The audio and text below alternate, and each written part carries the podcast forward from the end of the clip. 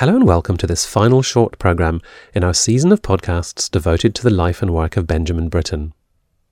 Right at the end of my interview with composer Colin Matthews, I had one final question. I knew that Colin had worked closely with Britten on some of his later scores, so I wanted him to tell me about a musical sign that Britten had invented and named after that quintessential East Anglian wading bird, the curlew. He invented a sign called the curlew sign in in uh, Curlew River, which which is like uh, there is a sign, a musical sign, which is a pause, and, and it graphically resembles that. But this pause is actually for an individual player to wait until another player catches up.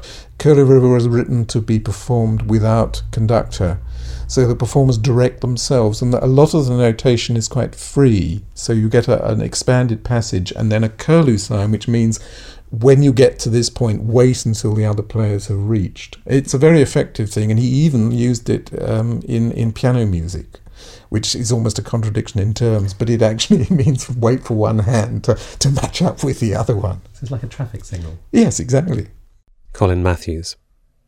This is the final programme in our series of podcasts marking the Britten centenary, but you can hear the complete interviews I recorded with Ronald Blythe about his memoir The Time by the Sea, with John Bridcut on his two books, Essential Britten and Britten's Children, and Colin Matthews, in which he talks about his time working with the composer.